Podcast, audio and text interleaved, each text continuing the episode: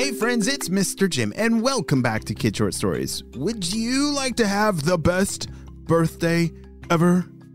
I mean, come on, it is a real life spy adventure where I'll send you all the spy gear you need to solve the challenges to save a very secret mystery story that you've never heard before. So make sure you check out the links down below or go to thebestbirthdayever.com.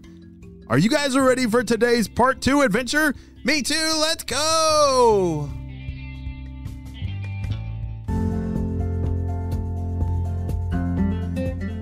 As West and Lucy looked at each other, West was the first one to step inside, holding his flashlight out in front of them.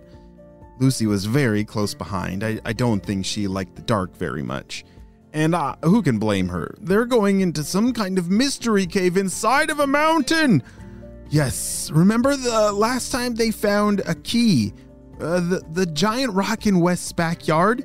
When they flipped over that rock, there was a very old key that fit into the side of this very old mountain, opening a door to an unknown world.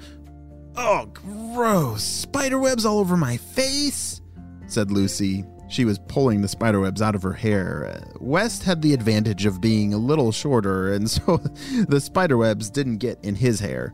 But Lucy had to bend down and stay a lot lower. Where in the world are we? She said. I think we're inside the mountain. Look, I can see like tree roots. And look over there, there's just a ton of different caves.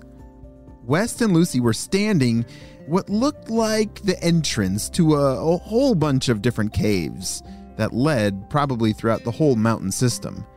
How in the world are we supposed to know where we're going or what we're looking for if we don't even know what we're looking for? said Lucy. Calm down, hold on, hold on, hold on, said West as he raised his finger to his mouth to say, shh. Let's listen. I think I hear something. He was right. One of the caves over to the right had the sound of water trickling. It sounded like either like a river or a little waterfall. Like it wasn't super loud, but there was something going on in there. That is going to be the first place we look. Come on. West started walking towards that cave, and Lucy was a little nervous, but she was not going to leave West alone inside this scary cave. As they entered that smaller cavern where the water sound was coming from, they walked in and West was shining the flashlight all around. The walls were a lot wetter than all the other walls. They they glistened and shined in a very special way as his flashlight bounced off all the walls throughout the whole cave. It made it a lot easier to see because it reflected the light around. But what in the world was back here? West was walking deeper and deeper into this cave when all of a sudden the sound of squishing wet mud under his feet started to echo. Hold on, hold on. I didn't bring the right shoes for this, said Lucy. I don't want to get these shoes all disgusting. Uh, are you sure you want to go back here? Like, how much further are we going to go? Uh, hold on. I think I see something, said West. Just up ahead, there was something shining very brightly, but there was a lot of mud in between West and that shiny thing. Thankfully, there were some large stones on the ground that must have fallen from the ceiling a long time ago, and he was able to jump from rock to rock to rock that would get him closer without sinking in a really deep pile of mud. All right, I'm almost there. He was hopping away, and finally, he reached the rock that was closest to that shining thing. He reached down and grabbed it. It was stuck pretty deep in the mud, so he had to get his hands pretty dirty. He pulled it out of the mud and rubbed it on his shirt. Lucy, look at this! West held up a gold coin. That can't be real, said Lucy. Bring it over here. Let me see. Let me see. West hopped back on the rocks, back towards Lucy. Look, it totally looks real. There's, there's like a picture of, I don't know, some really old guy. And on the back, it has, look, it looks like a pirate ship. A pirate ship? shouted Lucy. Shh, I don't think we should be very loud in here, said West.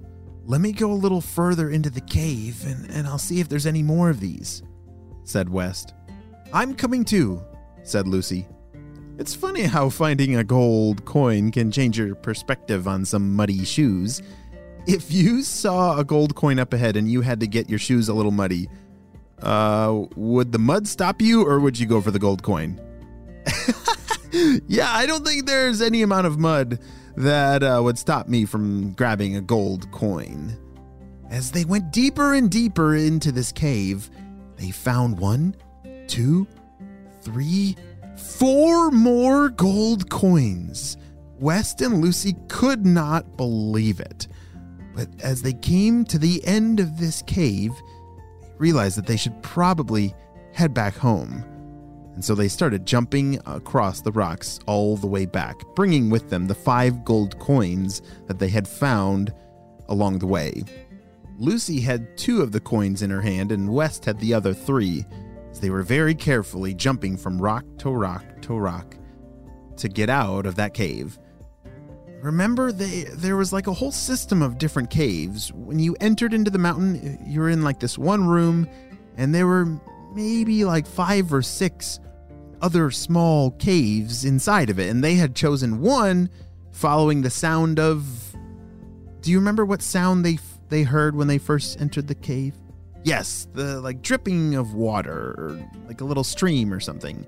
I think that's what had made all that mud in that part of the cave. okay, we're finally fresh air. Ah. Lucy took a big gulp of fresh air as they left the cave and found themselves back in the middle of the forest that they had started in. All right. Well, we got to get back home, West. I know, but what about all those other caves? Like, we only went inside one. There were, I don't know, four or five others, said West. Good point. Well, what time is it? Holy smokes, that's 4:30.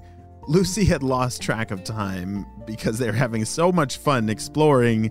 Uh, it was definitely time for them to get home. So West and Lucy ran back home to tell West's parents what they had discovered. It was all very exciting, and they decided that tomorrow was going to be the day that West, his parents, and his babysitter Lucy were going to go explore the caves together with a bunch of flashlights. And that, my friends, may be the end of this story, but just the beginning of this family's amazing treasure adventure. What would you do if you found a real treasure cave near your house? Wouldn't that be amazing? Oh, I wish that would happen to me. Well, I guess we better start flipping those rocks to check and see if an old treasure key is hidden underneath. The end.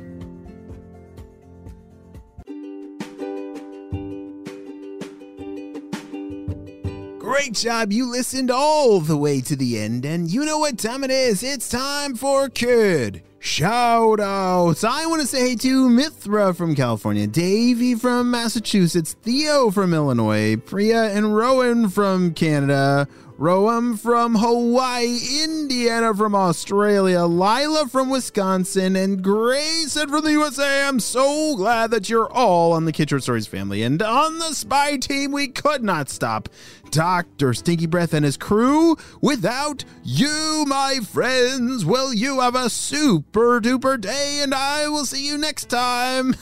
Bye.